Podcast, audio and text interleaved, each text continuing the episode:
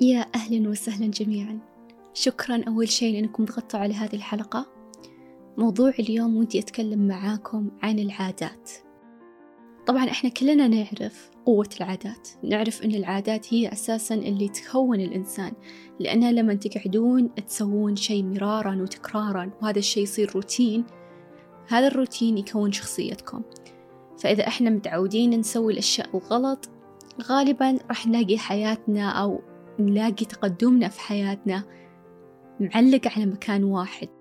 تشوفون كثير منشورات لهذول الناس اللي أثروا بشيء أو صنعوا شيء دائما يكتبون أو يتكلمون عن روتينهم الصباحي. طبعا أنا قريت وقعدت أبحث أبي أشوف إيش روتين كل شخص من هذول الناس سواء كانوا كتاب ولا رواد أعمال ولا اللي هو. كل واحد منهم اللي حبيت لأنه روتينه على شخصيته.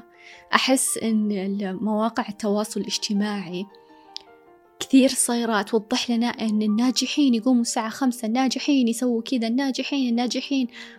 أنه لازم نقوم كذا الساعة أربعة الفجر ولا خمسة الفجر وعلى طول نروح النادي ونسوي رياضة وهذا الروتين القوي. المهم طبعا أنا أؤمن أن كل واحد فينا في روتين ينفع له لأن في ناس كذا حقين الصبح في ناس يحبون الهدوء في ناس يحبون أن يحركون جسمهم أو ما يقومون وما إلى ذلك.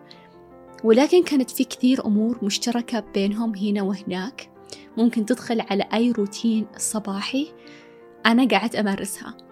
طبعا أنا مارستها أول شيء لأن حسيت هذا الشيء قاعد ينفع لي وكويس لصحتي وكويس لعقلي. بعدين اكتشفت أن صدق هذا هذه الأشياء اللي أنا قاعدة أسويها هذول الناس اللي أنا أشوفهم رهيبين كانوا يسوونها. وبعدين لقيت دراسات وكتب وأبحاث تقول أن هذه العادات اللي أنا قاعدة أسويها في صباحي لها نتائج جميلة وفعالة. فهذا اللي ودي أتكلم معاكم عنه اليوم. إيش هي العادات اللي ممكن نسويها الصباح قبل ما نبدأ يومنا عشان نبدأ يومنا بطاقة نبدأ يومنا بذهن صافي نبدأ يومنا بإيجابية نبدأ يومنا وحنا عارفين وش بنواجه وكيف إننا نقدر نتعامل مع نفسنا. أنا دائما أحس الصباح خلاص كذا يعني إذا أنا صباحي كان زين أحس يومي بيكون زين. طبعا هو مرة هذا الشي براسنا ولكن أنا أحس إذا بديت يومي صح خلاص. أقدر إني أصير داعسة على كل اليوم وأنجز كل مهامي وأصير هذيك الإنسانة اللي ودي دائما أكونها. الحين بقول لك العادات اللي ممكن تغير طريقة تفكيرك وخوضك لحياتك.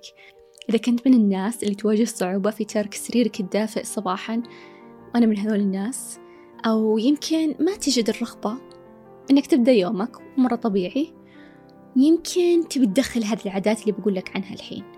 أول شيء امشي أول ما تقوم. أول ما تقوم لا تجلس بسريرك تتأمل السقف وتفكر في كل حياتك وكل المهام اللي عليك اليوم. أول شيء لا تمسك جوالك قوم امشي لمدة خمس دقايق. لأن بدل ما تبدأ تملي يومك بأفكار العجيبة والأخبار والصور والمنشورات وماذا قيل وقال اسمح لنفسك في هذه الخمس دقايق أنك تحصل على الراحة الذهنية والسكينة من خلال المشي. أنا شخصيا أمشي عشرين دقيقة أول ما أقوم لكن هو اللي ينصح فيه أنه خمس دقايق وأكثر يعني لا تقل عن خمس دقايق. ولكن ما راح أطلب أساس أنا قاعد أطلب منك العشرين دقيقة بس امشي الخمس دقايق هذه. ولمدة الخمس دقايق هذه امشي بصمت وهدوء وركز على العوامل اللي محيطة فيك من أصوات وروائح وفكر في عضلات رجليك وإنت تمشي. لما تاخذك أفكارك بعيد إلى قلقك وهمومك ببساطة أعد تركيزك لقدميك فكر في العضلات وكيف رجلك قاعد تمشي وصوت خطواتك. في حيل عجبتني قريتها في كتاب Think Like a Monk. يقول إذا كنت تمشي برا مثلا طبعا هو يعتمد إذا ودك تمشي جوا ولا برا. لكن إذا كنت تمشي برا آه يقول امشي في نفس المسار كل يوم. في كل يوم ابحث عن شيء جديد. ما كان هناك اليوم السابق. فهذا يدفع تركيزك إنك غصب عنك تركز في محيطك. بدل ما تقعد تفكر بمئات الأفكار في ذهنك تقعد كل يوم تدور على شيء جديد ما قد شفته. فيساعدك تكون في اللحظة أكثر ويساعدك أنك تخلي ذهنك صافي من الأفكار. يقال إذا كنت تريد الهدوء والوضوح وراحة البال ابدأ كل صباح بفترة من الصمت الهادف. طب الحين خلصت الخمس دقايق وانت تمشي بصمت هادف. جاء الوقت أننا نملأ أفكارنا بالتوكيد الإيجابي. وانت مكمل مشيك كرر الآن تأكيدا بصوت عالي وباقتناع لمدة دقيقة. حط في اعتبارك تحول واحد تبي يصير في حياتك وعبر عنه إنه أنا فراغ سأكون فراغ. يعني مثلا أنا محمد سأكون طالب شرف. أو أنا راما سأكون كاتبة ناجحة في مجالي. تتطلب التوكيدات الإيجابية ممارسة منتظمة. إذا كنت صدق تبي تغير تغييرات دائمة وطويلة المدى في الطرق اللي تفكر فيها وتحس فيها لازم إنك تمارسها بانتظام وما راح ترى تشوف النتائج من أول مرة ولكن بعد فترة من الممارسة. الحين هذا التوكيد يهيئ عقلك للتفكير إنك تقدر تفعل المزيد. مما يحدد نقطة محددة لمعاييرك ويدفعك إلى القيام بالعمل للوصول إلى نقطة التحديد اللي تبيها. زي محمد علي الملاكم الأسطوري كان معروف بجملته الشهيرة أنا الأعظم.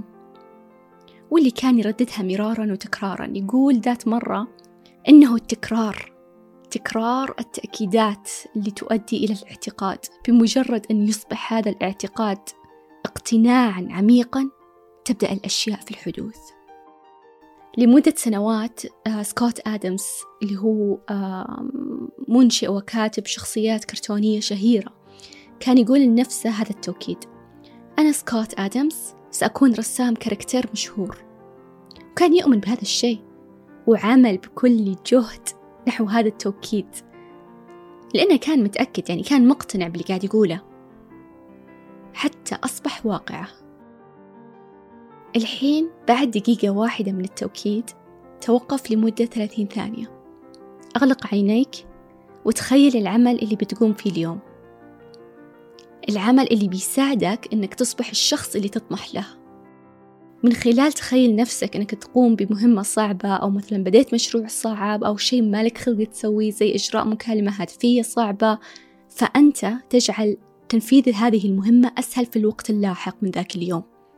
لأن أثناء التخيل يعمل دماغك على تنشيط وتقوية الدوائر العصبية نفسها اللي راح تستخدمها عندما تنجز المهمة. أظهرت الدراسات أن الأشخاص اللي يتخيلون أنفسهم ببساطة يعزفون مقطوعة موسيقية على البيانو يعرضون تقريبا نفس التحسن الجسدي مثل الأشخاص اللي صدق مارسوها جسديا. العادة اللي بعدها تمرن. لما تتمرن فأنت تطلق هرمونات في عقلك أول شيء هرمونات سعادة. ثاني شيء يساعدك التمرين المبكر على بدء اليوم بمزيد من الطاقة والتركيز والتفاؤل.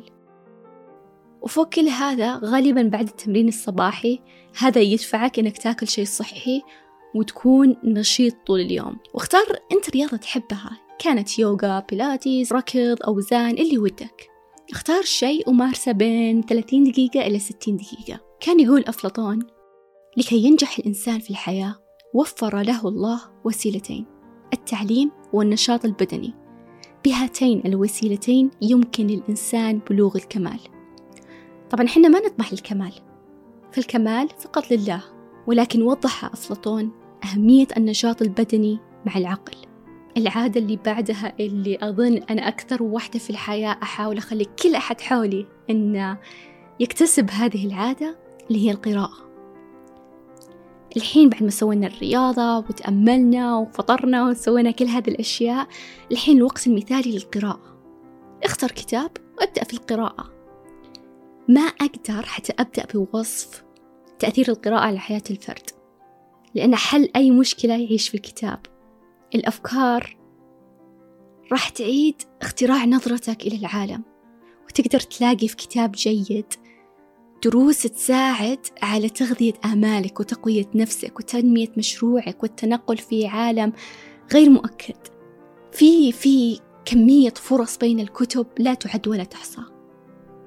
قال روبن شارما ذات مرة أن قراءة كتاب من تأليف شخص تحترمه يسمح لك بأخذ بعضا من ذكائه. فإذا أنت جديد على القراءة وما تدري أي كتب تحتاج قراءتها أولا قرر وش الشيء اللي ودك تحسنه في حياتك؟ هل هو إدارتك في العمل؟ هل هو شيء شخصي؟ علاقاتك؟ ودك تكتسب عادات ولا صحتك النفسية؟ من ثم روح الموقع أمازون أو أي مواقع مشابهة. واكتب الأمر اللي تبي تكتسبه. واختر واحدة من الكتب اللي, اللي هي عالية التصنيف. وابدأ في القراءة. وما راح أطلب منك كثير. لو تقرأ بس خمس صفحات راح أكون شاكرة لك. الشيء الأخير والعادة الأخيرة اللي ودي أتكلم عنها في هذه الحلقة هي الكتابة. بعد قراءتك مرة ثانية لا تقل عن خمس صفحات اكتب ماذا تعلمت من هذه الصفحات اللي قرأتها اليوم وكيف تقدر تدخلها في حياتك. أو إذا حركت شيء فيك اكتب عن مشاعرك. أو إذا وضعت تساؤلات في ذهنك اكتب هذه التساؤلات. الكتابة تخليك تقدر تحلل أفكارك. تقدر تساعدك أنك تخطط لحياتك تساعدك أنك صدق هذه المعلومة اللي قريتها قبل شوي تعلق بمخك. وحتى ترى مو ضروري إنك تكتب عن وش تعلمت قبل شوي ممكن حتى بس تمسك الورقة وقلم واكتب كيف أنت قاعد تحس هذا الصباح أو كيف كنت حاسس أمس أو هل في شيء انت قلق عنه اليوم. لأن الكتابة تساعد في تحديد أولويات المشاكل والمخاوف تساعدك تشوف أعراضك اليومية وتعرف وش المحفزات اللي مثلا تحفز قلقك أو مخاوفك أو سعادتك. تتعلم مع الوقت كيف أنك تتعامل مع نفسك بطريقة أفضل أن كل شيء مكتوب على ورقة قدامك. تقدر تشوف كل شيء قدامك وتحلل الوضع اللي أنت فيه وتحلل أفكارك. كمان كأنه نوع من نوع الفضفضة. مرة حلو إنك تفضفض لورقة إنك تعرف ما راح تقول أسرارك لأحد. فباختصار يا أعزائي هذه العادات اللي غالبا تكون مشتركة بين معظم الناس اللي نشوفهم حنا أنهم وصلوا نشوفهم بالقمة. هذه العادات أنا اكتسبتها شخصيا عبر السنين الفائتة وشوفت تأثير إيجابي كبير على نفسي. مو بلازم تسويها كلها إذا تبي تكتسبها كلها هذا القرار راجع لك. إذا ودك بعضها كمان هذا القرار راجع لك. ولكن جدا أنصح أنك تبدأ تدخل عادات إيجابية وعادات تقربك أكثر للشخص اللي أنت بتصيره. لأن العادات جزء كبير من حياتنا. هي اللي راح تكون الروتين والروتين هو اللي يقربنا أكثر نحو الأهداف اللي نبي نحققها والأشخاص اللي نبي نصيرهم. بالنهاية أفعال اليوم هي اللي بتقرر كيف بكرة بيصير. فكل شيء بيدك الحين. أتمنى أنكم استمتعتوا بهذه الحلقة. شكرا لكم.